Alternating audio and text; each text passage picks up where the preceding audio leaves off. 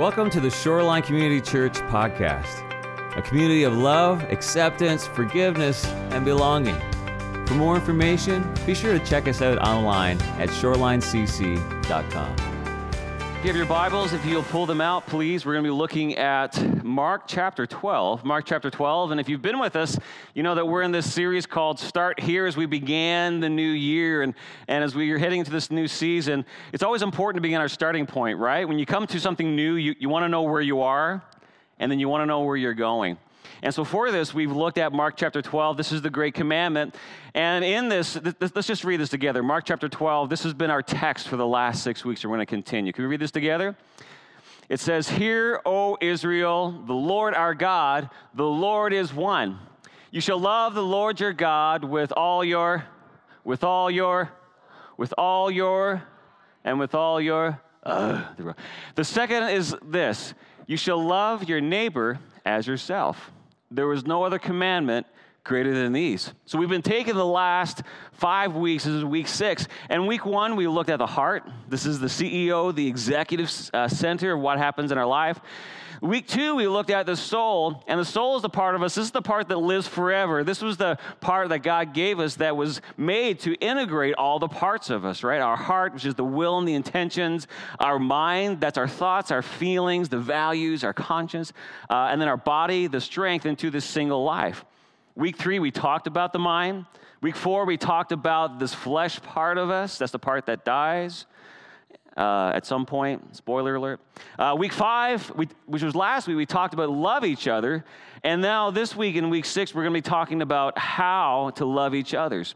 And if you remember, uh, the whole question, this, this, the, these words that Jesus said, and was a response to a question from a scribe. When the scribe asked him, he said, What is the greatest commandment?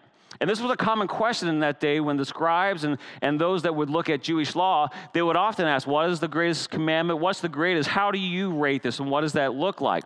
And the, the scribes, they would ask these questions because the scribes were like lawyers of that day.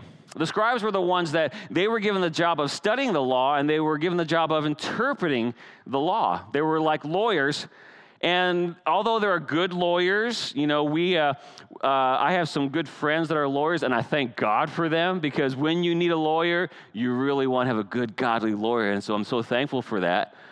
But unfortunately, sometimes there are lawyers that can twist it or that can use it to, uh, to their own advantage or to the advantage of their clients to where truth is not always there. And this was a pretty frequent criticism that Jesus had of the scribes for that day.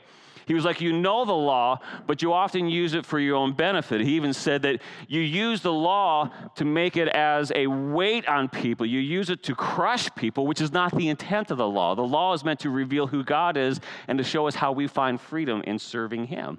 Laws are good. Laws are good. We're in a big sports season now. Seattle is now, is now has, has become an even better sports town because we have a hockey team, you know, so it's just, he keeps on getting better to us in, in, in the city of Seattle. And this I thought that would get more of a response. Did I offend some hockey, some people out there? Who are my hockey fans? Any Kraken fans? Come on now. That was your moment. Rise to the moment that the Lord has given you in this moment, okay? But Jesus, in looking at this, he wanted to make sure, especially as it related to what it meant to love our neighbor, he didn't want to give interpretation to the scribes. He wanted to say, so that there's no doubt, so there's no confusion, because it is as we love the Lord our God with all our heart, mind, soul, and strength, loving our neighbor, this is the evidence of the work that God is doing in us. So to do this, he illustrated it through a parable. And it's the parable of the Good Samaritan. Many of you may know it. This is found in Luke chapter 10, and we're going to be looking at verses 30 through 37. We referenced this last week. But I want to read to you again in case, just to remind us as we lay the foundation for what we're talking about today. This is the parable of the Good Samaritan. Jesus said, He said, A Jewish man was traveling from Jerusalem down to Jericho. This was a common path. And he was attacked by bandits. They stripped him of his clothes, they beat him, and they left him half dead beside the road. By chance, a priest came along, but when he saw the man lying there, he crossed to the other side of the road and passed him by. A temple assistant walked over and looked at him lying there, but he also passed by on the other side. In verse 33, Jesus said, Then a despised Samaritan. Samaritans were despised by the Jews because they were, they were half Gentile, half Jewish. They didn't follow along. They didn't play well with the Jews. and they built their own temples, and so they were despised by, the, by many of the Jewish people. So Jesus says, Then a despised Samaritan came along, and when he saw the man, he felt compassion for him. That's a key word. He felt compassion for him. Going over to him, the Samaritan soothed his wounds with olive oil and wine and bandaged him. Then he put the man on his own donkey and he took him to an inn where he took care of him. The next day, he handed the innkeeper two silver coins, telling him, Take care of this man. If his bill runs higher than this, I'll pay you the next time I'm here. Now, Jesus asked, Which of these three would you say was a neighbor to the man who was attacked by the bandits? And the man replied, The one who showed him mercy. Then Jesus said, Yes, now go and do the same.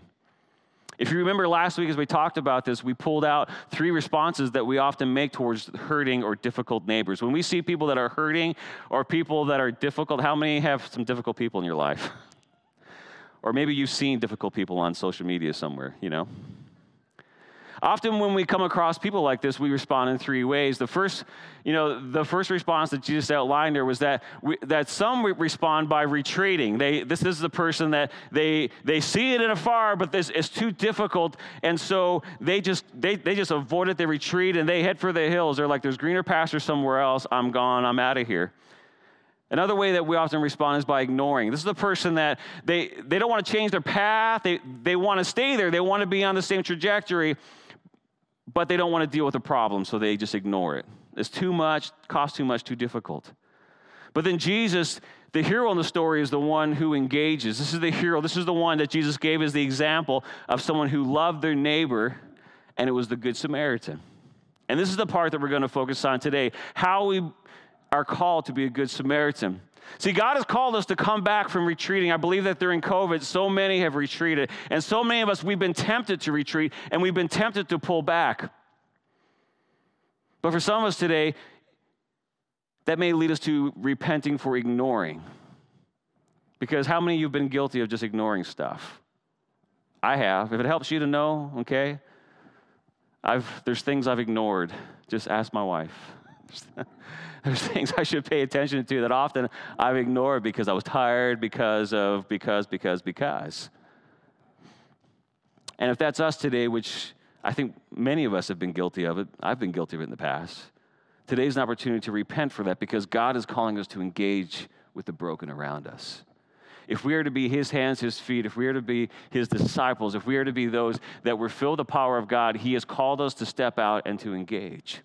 So, as we dive deep into this today, three things that the Good Samaritan did that, to love his neighbor that we're going to talk about and how they apply to us is we're going to look at these three things. That first of all, the Good Samaritan, he saw.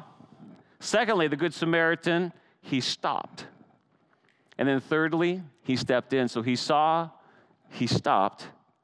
And then thirdly, he stepped in. He stepped in. So, Lord, help us today. Lord, as we look at this parable, this application, this, this moment that you brought us to. Lord, soften our hearts so that we can hear your word today, so that we can clearly hear your words to us. So, Lord, fill me with your power and your spirit that I may communicate what you, what we need to hear, what Shoreline Community Church, what we need to hear today. God, that it wouldn't be filled with any of my biases and my agenda, but it would be your word. So, Lord, let the words of my mouth and the meditations of my heart be acceptable in your sight. My God, my rock, my redeemer. And everyone said, Amen. Amen. So let's look at this first one. The first one is he saw. He saw that. And as we look at this, it's important to say that as it comes to loving our neighbor, we need to be willing to look. You can't love your neighbor without looking at them. But how we look at someone, it says a lot about us. See, all three people in the story the priest, the assistant, and then the Samaritan they all looked and they all saw it, but they all looked differently. See, the priest, the priest looked from a distance and retreated to the other side. This is that glancing look. This is that look that looking out, you can already see what's happening because this was not an unknown path. This was a very familiar path. And it was also known to be an area where looting took place, where, where people were often beaten and mugged. And already the priest could see what was going on and made the decision to protect himself, to protect his time, to protect his name by not even being associated with this person or even going near to this person. And I think for all of us, as we think about our neighborhood and we think about our area, we, we can think about areas like this, things that are difficult, things that we look ahead, we see it, we know it's going to be a problem, we know it's going to demand something of us. And so instead of going through it, we just retreat and we just avoid it. See, normally we're willing to take these routes, these routes when it's convenient, but when we see trouble, we go away. You know, when we come to a corner where someone's asking money and they've got the sign up. Instead of going there, we'll go around, or we know that every time I go there, someone's going to ask me something, so I'm just going to be avoiding of this place. Or sometimes maybe it's that neighbor with that out of control yellow lab that even broke his own elbow, and you see that person coming down the road, and you're like, let's get away from that guy. He's out of control. I, I can't deal with him. Now, before we move on, it's important to note, and I, I underlined this last week and I want to underline it again today self care is important. As we step into a culture that is hostile, as we talked about last week, we laid out several things, that we're in a culture, we're in a world that is hostile towards Christianity. It's moved from, from, from a place of, uh, of being accepted, where we had favor, it moved to, into a place of being willing to tolerate it, to, where now it's moved to hostility, where we're seen as a danger to the culture that we're in, oftentimes in many circles. God's not calling us to be in that 24 7. We need to do self care. Jesus took times when he went away. We need to be careful with our children. There are steps that we need to take for self care. You know, Sabbath is meant to prepare us for a life giving purpose. Jesus talked about this, and even he corrected the scribes on their misinterpretation of what Sabbath was for. That Sabbath is so that we can, we can be refreshed and that we can be restored. But if we're always in that self protecting mode, we need to recognize something's wrong. If we're always exhausted, if we're always retreating, if we're always pulling back, if we're always responding in this way, something is broken in our lives. You know, I love what, uh, what, what pastor and speaker Carey Nieuwhof says. He says this He says, Time off won't heal you when your problem is how you spend your time on. Isn't that good? Have you ever come back from a vacation and went, I need another vacation because that didn't fix it? If we find ourselves in that retreat mode all the time, we need to take a good look at how we're living our lives, how we're spending our time. Your life may be surrendered to Christ. You're like, yes, I love the Lord. But if there's something in our life when we are constantly retreating, something is off, something is broken that we need to take care of. That when you find yourself that you're like, you know, I have this Sabbath, but it's not working. There's something broken that we need to look at. The fact that you're here today, I'm sure it reflects your desire to engage. But that desire to engage may need to address some things in our life that are broken because God's not calling us to retreat. How we look, let's look at how the assistant looked at the broken person. See, the assistant, this was the person that, um, that they ignored. This is the person that they weren't willing to adjust their path. They wanted to go straight through. It's almost like the person on the freeway where they see someone there and they kind of rubberneck. They're kind of interested by it, but they just keep going, right? Even though they're slowing everybody else down and messing it up for everybody else. It's the person who's curious about what's happening, but they're like, you know, I've got too much to do. Uh, this is their own fault. This is going to cost me too much. I have more important things to do. And so the look is short lived, and oftentimes it's a judgmental look, and the person just keeps on going. But the Good Samaritan, this is what I want us to focus on today, because this is the person that looked differently. Now, how do we know that the Good Samaritan looked differently at this person? Well, one of the key words that I outlined earlier, we know the Good Samaritan looked differently because the Good Samaritan was filled with, what's that word? Compassion. That when the Good Samaritan went by and he saw this beaten man, the Bible says that he was filled with compassion. See, when the others looked at the man, they were filled with anger, or they were filled with frustration, or they, were, they may have even been filled with guilt, right? They're going to say, This is going to change my plans, and I don't want to change. This is going to take too much of me. But as it relates to this, Jesus is calling us to respond like the Good Samaritan, that when we look at our neighborhood, when we look at those around us, that our first response is not anger, our first response is not frustration, that our first response when we see someone broken is that we're filled with this, this, this, this, this feeling, this godly feeling of compassion. See, when the Bible talks about having compassion, it is referring to a person who looks so deeply that they're even affected physically by what they see. That when you when you dive into that word, it actually means that, that they're, they're so affected it's even it's even down down into their bowels. Did you think you'd hear the word bowels today as you came into the sermon? But they're they're affected so deeply that it just it changes them. And, and biblically, when it looks at it, that's a word that points to love and it points to pity, because we're looking at them with the eyes of Jesus. You experience a sense of disappointment and regret for what may have happened, but you're being moved now to something different. So, what prevents us? What prevents us often from looking at this way? I think a lot of times it comes down to the cost. The priest and the assistant, when they looked at it, the cost was too great. Because for us to engage in acts of compassion, for us to love our neighbor the way that God is calling us to, it means that I have to change. It means that I have to lay aside the flesh. And if you were here the week when we talked about the flesh, the flesh is always fighting to be in charge because the flesh wants to please itself. And we're in a culture that would say, yes, that's the way to act. Please yourself, please your flesh, do things that are up for you. You do you, and, I, and I'll do me. But even that has changed now because they've recognized that if what you are doing affects me, then they're going to be great hostility towards him. So that doesn't even play it anymore. So that now we have flesh fighting against flesh because the flesh is always going to call it to itself. That's why the flesh needs to die. It needs to come into submission to the Spirit of God in our life. And when we no longer have compassion for our lives, for those around for the broken world, it can often be a sign that the flesh is rising up because it knows that it's being threatened because it has to change. I have to give up part of, part of my finances. I have to give up part of my time. I have to surrender myself for somebody else.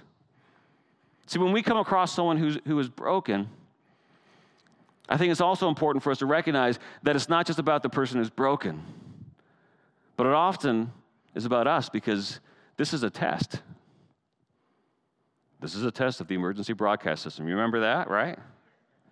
They used to do those regularly because they were testing their communication because they know when an emergency comes up, you have to be ready. So every so often, there would be these bars that would come up right in the middle of your favorite show, your favorite sporting event, whatever, and would say, This is a test of the emergency broadcast system because they want to make sure it's there. They want to make sure you hear it. They want to make sure that you know that when it all goes down, that you're ready. And this is why the Lord tests us. Sometimes we question and say, Lord, why are you testing it? Why am I going through difficulty? And He's saying, I'm getting you ready. That's why James says to consider all joy when you go through all these struggles because I'm getting you ready because there's something coming that I want you to be ready for because I'm sending you. You're my hands, you're my feet, you're my ambassadors. I choose to flow through you. And Jesus said, I'm going to do even greater things through you, but you have to get ready. You have to get ready. You have to be prepared. And when we see broken people in our life, when we see, see it all around us, and you don't have to look far here in Seattle to see it, it is very evident. It's everywhere, but there is great evidence now. And even through COVID, we've been sifted, we've been tested, and we see it. How we respond to it reflects who we are and whose we are, who owns us. It's all that's why Jesus said that loving our neighbor is the test because it reveals if we are loving God with all of our heart, with all of our mind, with all of our soul, and with all of our strength, this is where it all comes down because we can say it, we can preach it, we can speak it, we can sing it all day long. But the test and the evidence comes in how we love each other because that's when everything comes out, doesn't it? Has anybody ever here ever failed this test besides me? and had to go back and go, I'm sorry. I did not look at you with eyes of compassion. I looked at you with eyes of condemnation. I've had to apologize to my kids before, haven't I? right. The people closest to us often press those buttons the most.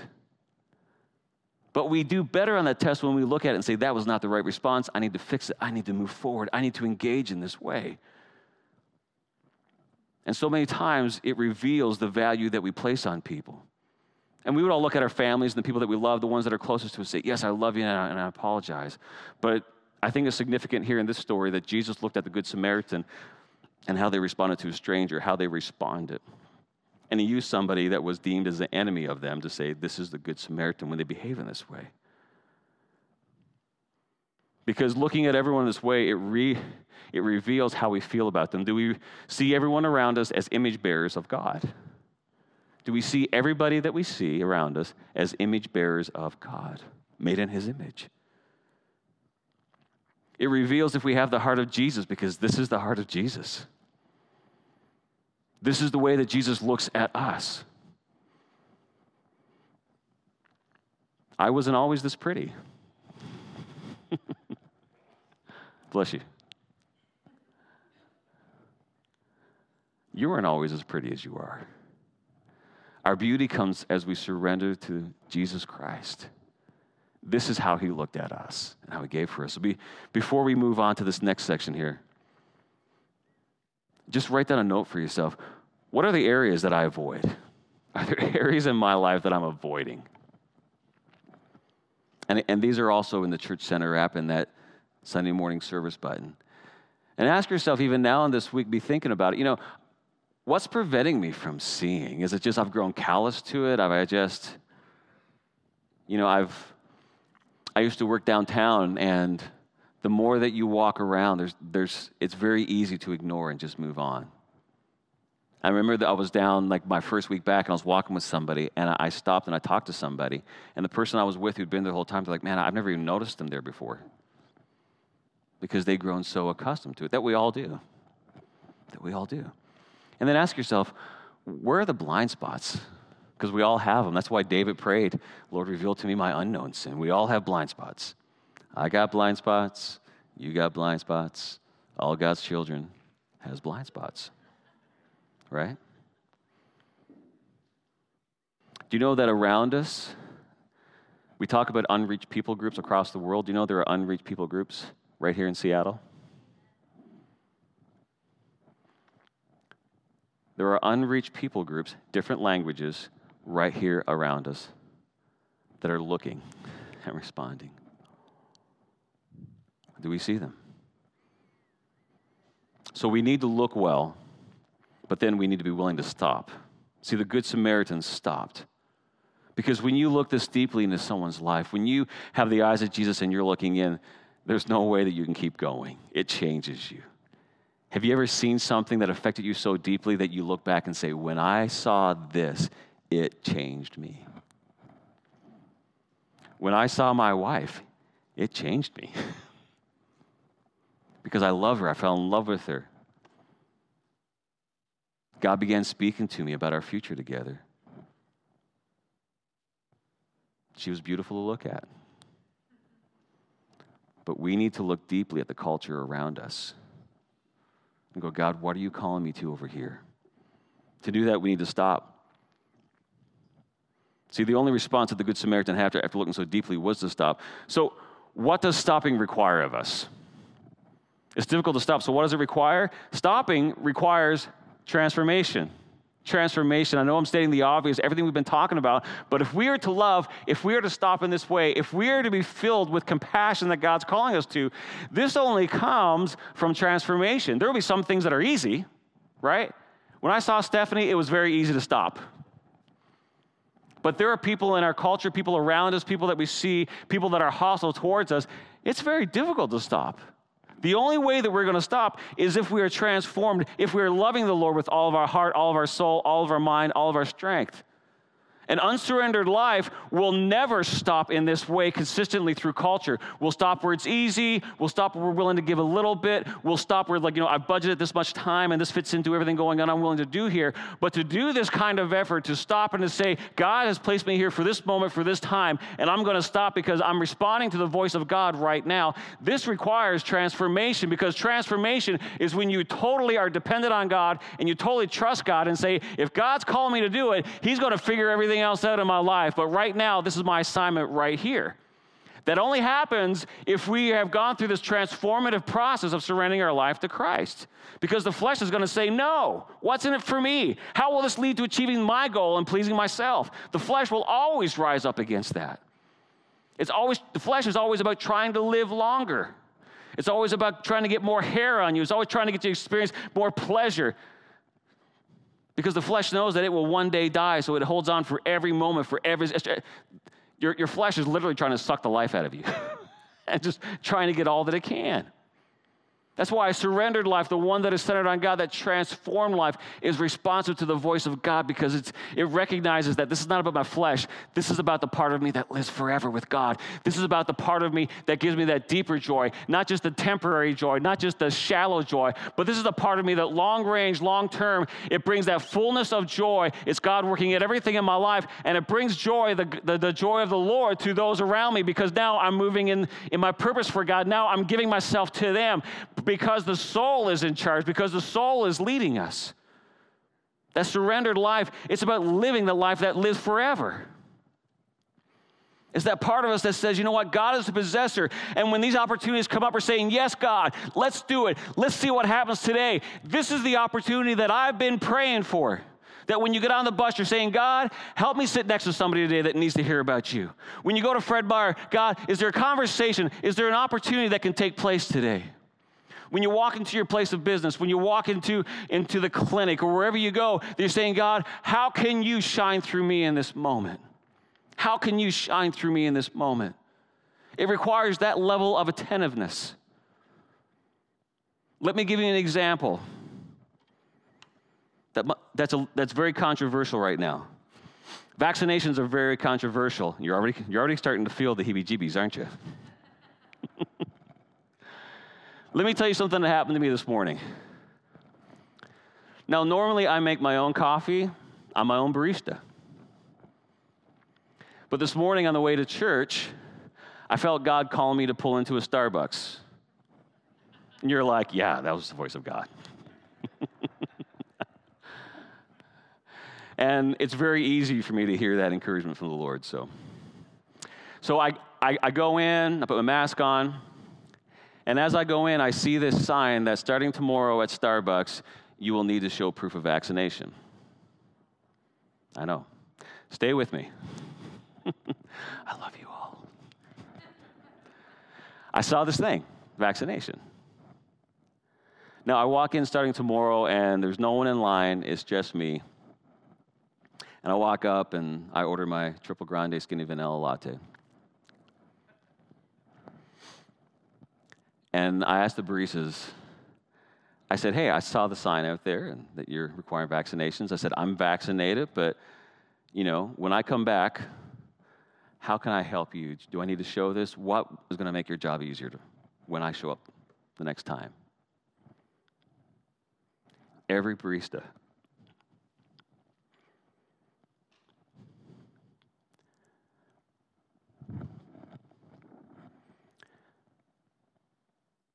they're not getting that response. Our service people are not getting that response. I didn't make it political.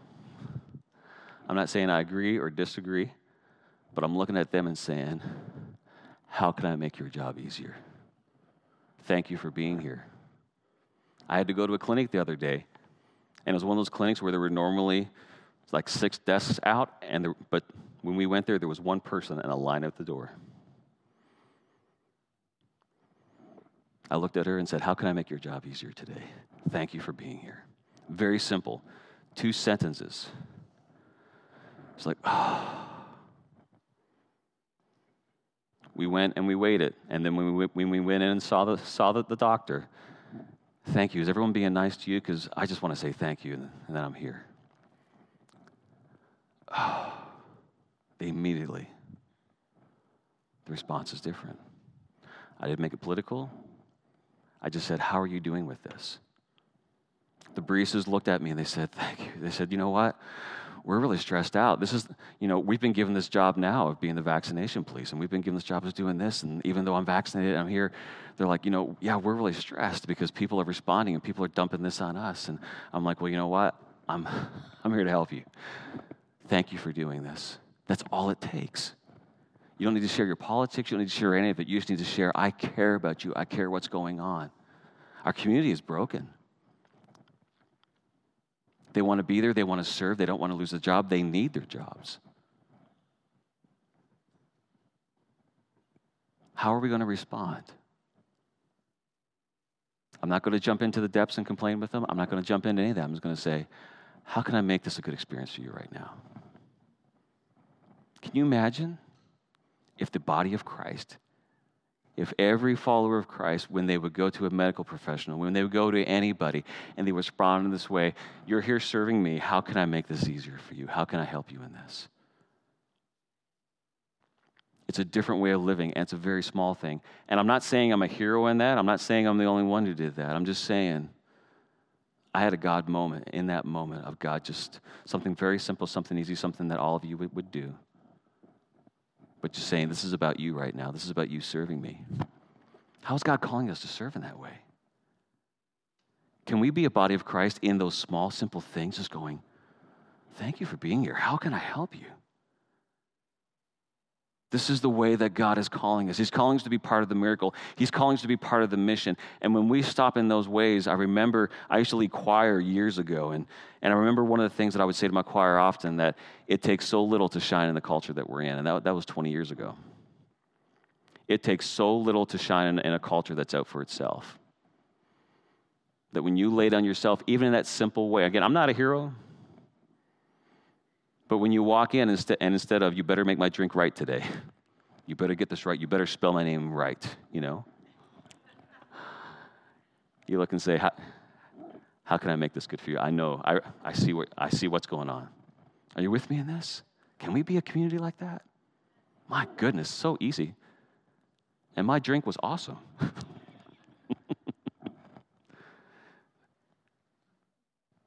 See, if we're going to walk in we need to be willing to experience pain with people. When we stop, when the Good Samaritans stop, my goodness, time is running. I'm going to hit this really hard here. Forward. But when we are willing to stop, we need to be willing to share the pain. Now, was, was I sharing the pain with the baristas this morning? Not really. I mean, it's, you know, I love coffee houses, you know.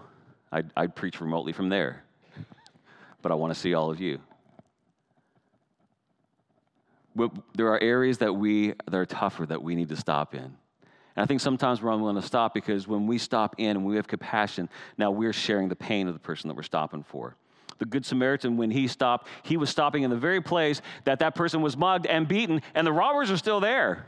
They're hiding behind the rocks. They're there, they're everywhere. And when we stop, whether you're stopping on social media and you're saying, I'm with you, I'm praying for you, or you're jumping in, or you're stopping out on the street, you are putting yourself in a vulnerable situation. A lot of times we're like, man, I don't want to get hurt today. I don't want to put myself in that spot. But when we step in, we know that God is there. Whatever happens, when I'm obedient to God, whatever happens in my life, I know that God is with me, and whatever that means, because this flesh is not mine. My flesh has been given a certain amount of time. My soul is forever. I want to stand before God and say, God, in every situation I walked into, I said, Speak, Lord, your servant is listening. And I'm telling you, when you walk in those ways, when you step in those ways, when you know you're obedient to God, that's the John 10 10, life to the full. That's when you'll have this new energy come in you. Are you tired today? Start operating in those ways. I remember I was in this, some of the some of the times in my life when I've spent myself the most, but I knew that this is on purpose for God, have been some of the most life-giving times in my life. When I was riding the e-ride downtown early in the morning and late, late at night, Stephanie will tell you that I was invigorated. Invigorated. Why? Because that was a season in my life that when I look back, the conversations that I had, the people that I was able to talk to, the ways that I was able to engage with, they made an impact because we're stepping into culture. Again, I am no hero. I'm not doing everything perfect. But what I'm saying is that when we are willing to stop as we go about our day, wherever we go and we see things, this is where that life comes in. See, experiencing the miracle, it often involves sharing the danger and the pain, but you will also experience the protection of God and the presence of God in those moments. You'll experience God saying things through you that you're like, where did that come from? That's not from me. Maybe God spoke through me in this moment. This is what you'll experience. So before we move on to the last one, I, I promise I'm going to move as fast as I can. I want you to ask yourself, where do I need to stop? Where are the areas that I'm rushing through? Where, as I'm going about my day, am I just ignoring things? When you're standing in line of Fred Meyer and say, when are they going to get more people on these cash stands so I can get through here quicker? Instead of doing that, go, hey, how are you doing today? You know, look around you, talk to people around you, wherever you go. So ask yourself, where do I need to stop? Where am I rushing through? And then finally, he stepped in. The Good Samaritan, he was willing to step in and do whatever it took to be part of the solution. God is calling us to step into our culture. Now, we need to gather well. We talk a lot about the church gathered and the church scattered. And if we're just scattering without gathering, we are scattering a mess. and we've all experienced that. God is not calling us to, to, to just scatter a people that they're, they're, that they're not having this opportunity to gather to grow, right? We gather so that we can grow, and then we scatter. Because we need to gather well. But the result of us gathering, the result of us knowing God's word, the result of us hearing, the result of us praying, the result of all this should be evidenced now by how we scatter, how we step into our culture and our day to day, everyday life. See, God moves after we move. Have you heard that before? That often we'll experience the movement of God after we move. See, God meets us in our action. James, faith without works is what? Dead. Our faith is measured by our feet. So, why is it that God meets us in our action? He meets us in our action because God is already there. He's saying, Will you join me? Will you believe in me? Because if we're not willing to step up to it, there's no commitment and it will go away. We know this principle in every action of our lives. As it relates to education, if a student doesn't want to learn, they will not learn. If I'm not willing to lay my life down, if all, all, I want to do is just come together and just feel good every week, but I'm not sacrificially giving my life, I'm not being transformed, I will not learn and grow in the things of Christ. We need to move. We need to put feet to our faith. You have all the faith you need. Faith is not about feelings. Now, you know me, I got a lot of feelings. I got my Kraken mug right here, baby, okay? I got a lot of feelings. I got, I'm filled with hockey tears. But faith is not about feelings, and I, though I love them, I cried during worship today. When we sang, This is my Father's world, the Spirit of the Lord was filling me, and tears began to roll down my face. I was like, Yes, God, thank you for that reminder. But that should move me now to action. That's where faith comes in. He's there, he's, he's inviting us to be there. He's just saying, Are you willing to join me? Are you willing to trust me in this? Until we are willing to move, we have not showed any commitment to the things of God. Talk is cheap. You can tweet all you want. And the problem comes that when we are a culture that we put everything out on Twitter, we put everything out on Facebook, and there's nothing to back it up, we are giving a false impression, and we're also criticizing something that we know nothing about. It's an armchair quarterback. We can say all we want about Russell Wilson, we can say all we want about Pete Carroll, but when you're on that field experiencing it, it's a different story, isn't it? It is a totally different story. Everyone's come under criticism, but until you sit in those shoes, until you're there, until you stop and you see and you're moved with compassion and you're putting yourself in that place, it is totally different. See, I don't want to be a part of a body of believers that only talks about their feelings. I want to be a part of a body of believers that is talking about how God is moving in them. This is our testimony. You know, Revelation when it says, We will overcome by the blood of the Lamb and the word of our. Do you know how you get a testimony? By moving, by getting in it. I'm not getting a testimony just standing here. I get a testimony when I step out and when I start saying things like, you know what? When I went to Fred Meyer this week, normally I'm like, get in and get out, get in, get out. Or I see someone over there that I know is difficult. But this week I said, God, would you have something for me to do in Fred Meyer this week when I walk in? And I walked in and I got in line and I began talking to somebody about me, or I shared with the person that was that was that was uh, that was checking out all, all of my groceries. And then God began to move and He opened a door of opportunity. Can you imagine if you had that happen to you this week? How life giving that would be? And that's just a very simple illustration along your way. And then God begins building you and strengthening you, and you're hearing the voice of God. And now you, you, get, you in this conversation where you go to a coffee house and you're sitting with somebody. In that coffee house, they ask you a question that you don't know the answer to, and you say, Let me go study the word, or let me go talk to Pastor Dwayne, or let me go talk to Pastor Tiffany, or Pastor Kim, or Pastor Stephanie, or one of our pastors, and let me kind of talk about this. And then can we meet here next week and talk about it? And then you get and then you go and you study and now you're in God's word more. Now you're asking questions more. And now you're building a relationship with somebody who's far from God. How many want that to happen to them this week? Seriously, I'm, I'm, asking for hands. How many of you want a conversation with somebody where they're asking you questions and they're asking you questions that you don't know, but it's causing you to study and you're building a relationship by saying, I don't know? Do you know that one of the greatest ways to build a relationship is say, I don't know, but let's talk about it. Let's, let's come together. I would say, with the majority of the atheists that I've talked to and I've seen come to Christ, early in that conversation, there was a confession of me saying, I don't know, but can we get together next week? And next week we'll go to a better coffee house. This is our testimony. If you want the testimony, you need to have the feet. You need to be willing to move. See, thoughts are not testimonies, feelings are not testimonies, ideas are not testimonies. These are good, but they need to have some fruit, some faith to them moving forward. See, God directs us as we move. God meets with me as I move. God provides for me as I move. And God brings provision and the people into all of our lives as we move. The more we move for God, the more we experience the testimony, the story of God in us. We have to move. We have to move. We come together, we seek the Lord, we pray, we come together. I'm praying that that first Sunday of the month at 6 p.m., that this place is packed out. We're saying, God, speak to us. Lord, we're praying for our neighborhood. Lord, we're praying for each other. Yes, I'll give you an hour a month where I come together and pray with other Christians. So then, as we respond to that, as we move for each other, we're moving out. I'm praying in those prayer services that people are being healed, that relationships are being restored, that, our, that the darkness in our mind is being removed, the strongholds. But we need to pray for each other. I'm praying that those those prayer service, people will surround me and pray for me. It's hard sometimes. I need your prayers. And it's good to say, I'm praying for you, but it's awesome when I hear the body of Christ praying out loud. There's power in that. There's power in that. Have you been to prayer services like that? Oh my goodness. I grew up in a church like that. Every Sunday morning, I would hear men and women just praying. I would hear Sunday school teachers calling out my name. That's powerful. That stays with you. So, how are we stepping into, into our culture? How are we stepping into our culture? Well, first of all, we're stepping into a culture. We built a church, the body of Christ.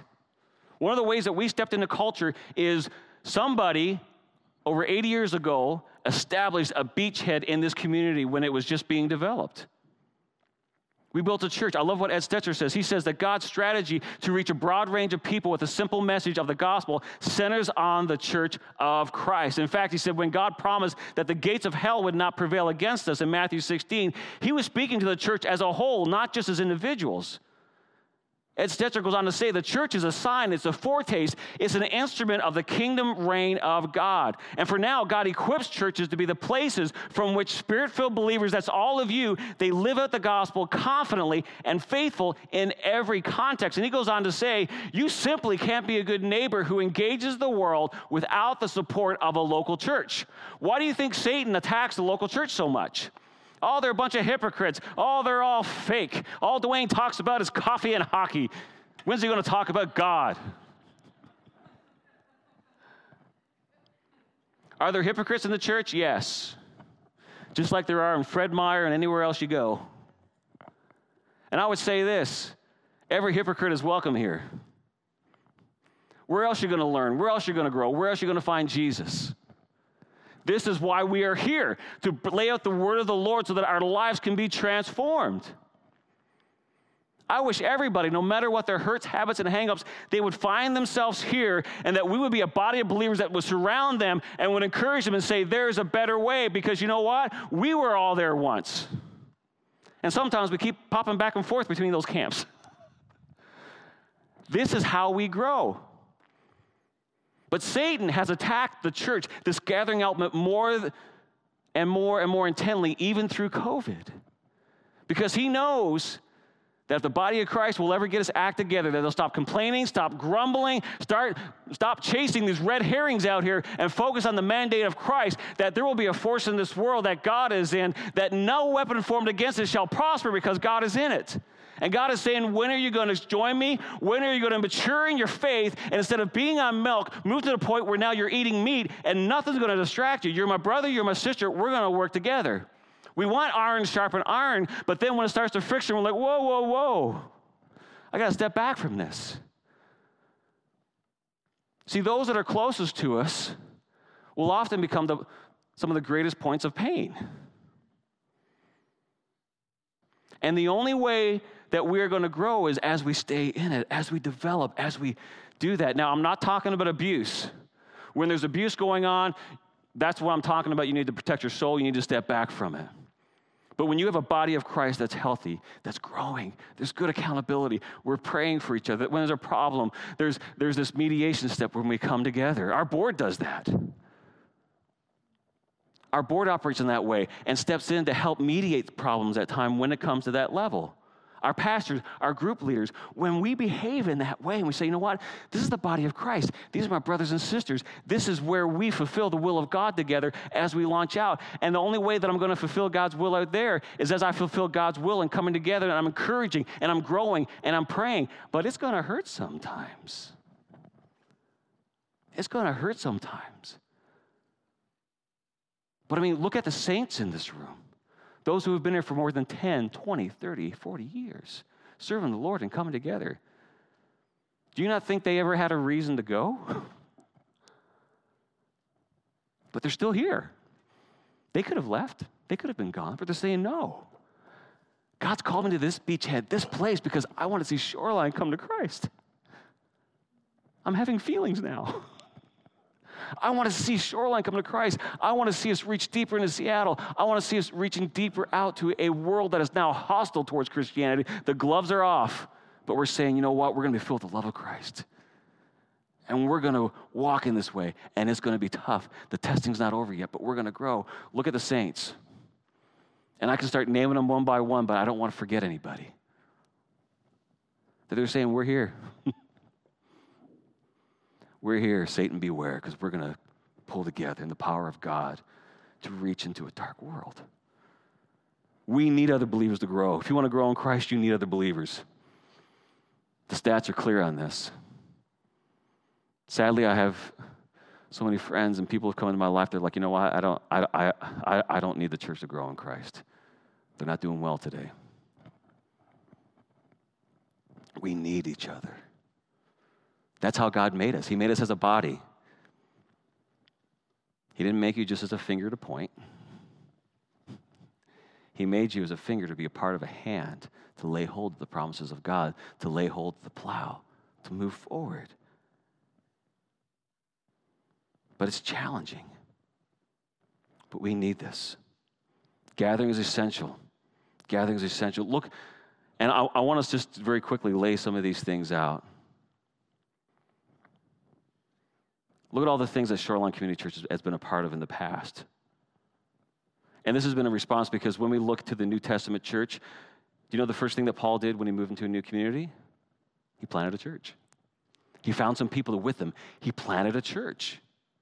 See, the church is meant to be this place of support for ministries here at Shoreline Community Church, we financially support missionaries around the world and in our backyard. We support Union Gospel Mission downtown. We support Bread of Life downtown. We support financially Olive Crest Ministry that ministers to foster kids and families in the area. We financially support community dinners. Every day of the week, Community Dinners is now using our kitchen to make food to spread out to the city of Seattle and surrounding area for free. And we, we, we just give it to them, as we should. We got it commercially licensed and now they're able to be in there and using it. We support Backpacks for Kids. We support Pregnancy Resource Center. We support Chi Alpha Campus Ministries to bring the love of Christ onto our local campuses. We support Convoy of Hope, a ministry that moves globally and locally to bring disaster relief. That when, when Convoy of Hope, they see there's a storm, they get in their vehicles and they start going because they know there are churches that have supported them and that, that they're with them. We support missionaries around the world, like we prayed for earlier, that are in some of the darkest areas. We support missionaries we can't even tell you all about because, because they're in such a, a hostile environment that just by mentioning their names out loud, that can put them in danger. And we send money to them, we send prayers to them, we pray for them.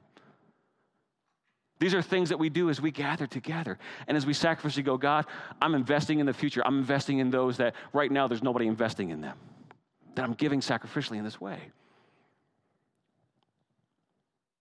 So, very quickly, and I hesitate to say very quickly because I need to ask forgiveness for that lie already. But what else is God calling us to do? How is God calling us to take greater steps into our neighborhood and to our culture? How is God calling us to step out in this way? Does anybody remember the annual celebration from back in 2020? Back before we had all this, right? Just before the pandemic, we had an annual celebration. In that meeting, we laid out a vision and the mission for this next venture for a coffee house. And we walked through all, we, we walked through Q and A's. We walked through a lot of just the information going on. But we we recognize that as we look at our at our community, it is a coffee culture, and that's not just the heart of your pastor speaking today. It is coffee in America began here. Coffee in America began here. People fly from all over the world to come here to learn how to do it. And coffee was revolutionized in Seattle because it wasn't just giving a cup of coffee, but it was creating that third place where people would gather, where people would have conversation. It was that third place away from home, away from work, where they could gather and be there.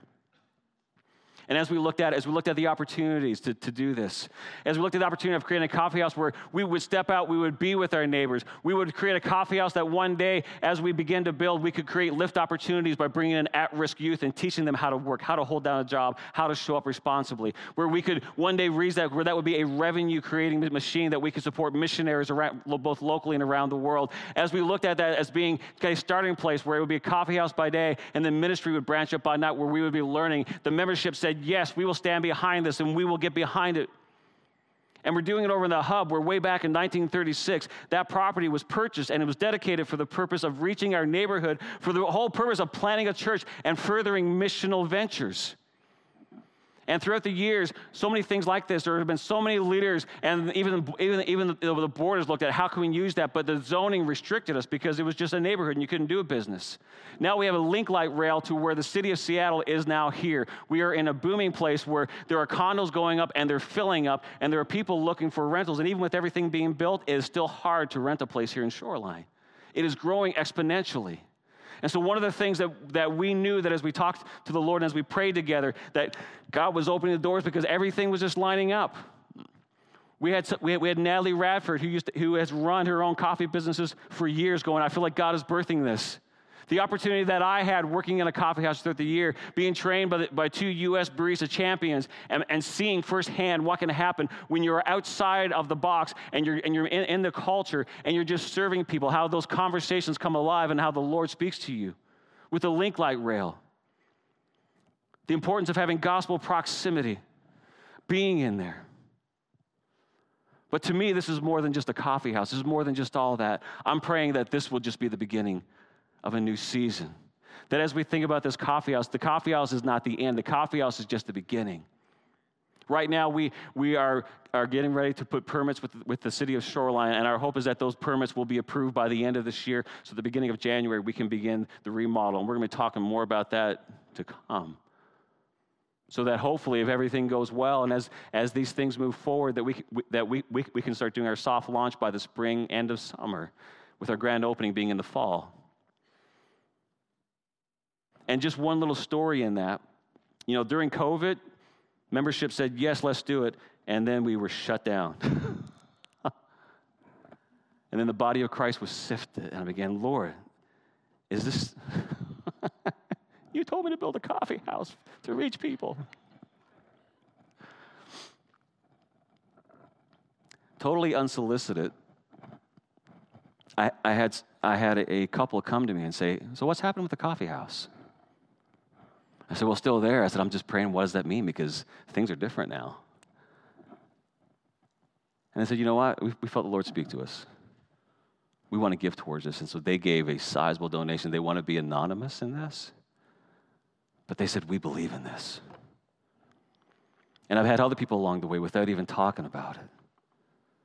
And even as I'm talking about it now, the Lord may be stirring your heart and saying, Yes, I want to give.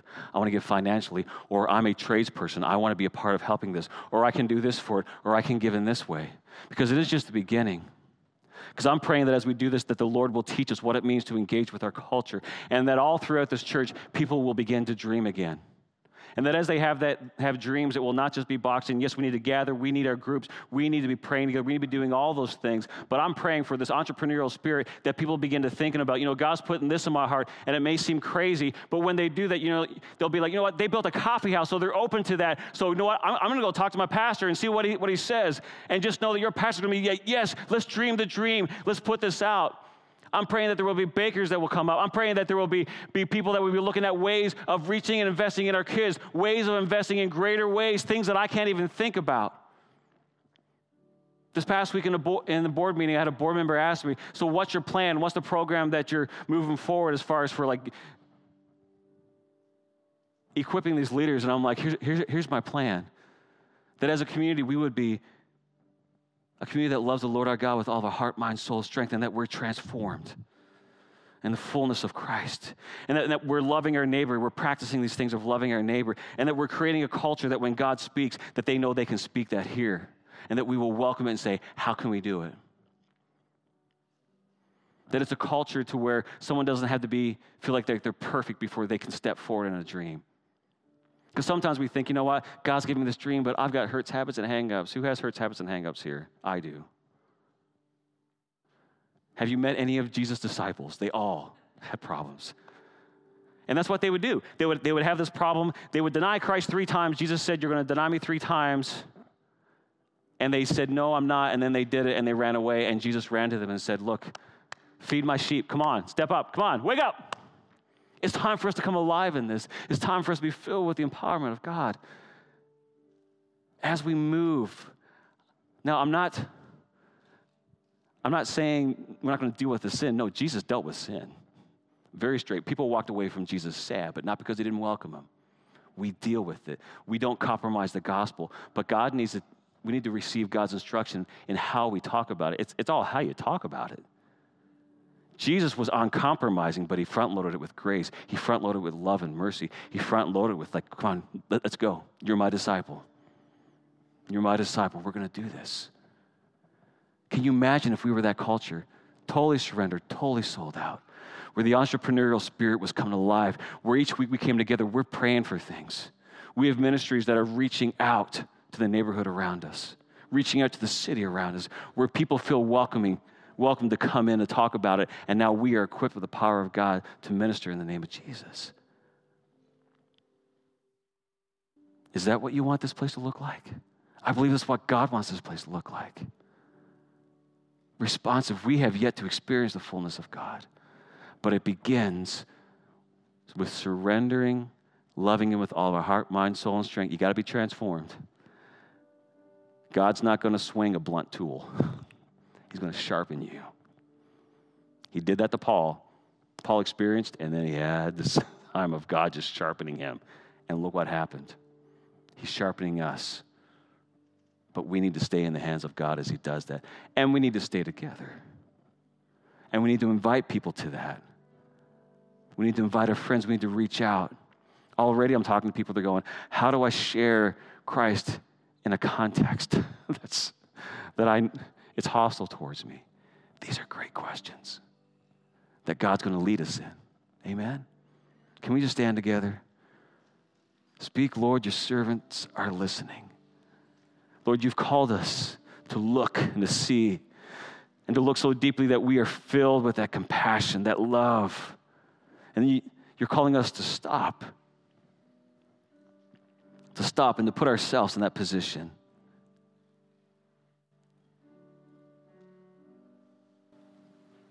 And then you call us to step in.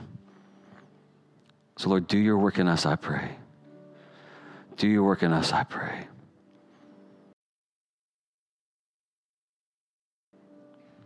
Thank you, Lord. Father, thank you that you, you don't give up on us. Lord, that you will take us, transform us, revitalize us, knit us together. Lord, we thank you because when we're tested, Lord, help us to recognize when we're being tested. Help us to recognize that this is just a test. This is an opportunity for strengthening, that we can find that joy that it says in James. Lord, help us to come together as the body of Christ, to love one another, encourage one another. It starts here. It starts here. Teach us, show us, help us, we pray. As we walk forward in your name. Everyone say together, Amen, amen.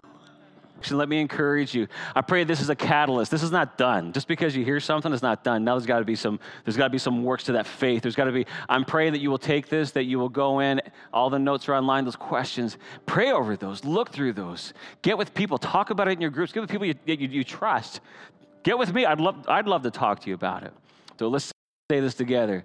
May the Lord bless you and keep you. The Lord make His face shine on you and be gracious toward you. The Lord turn his face towards you and give you peace.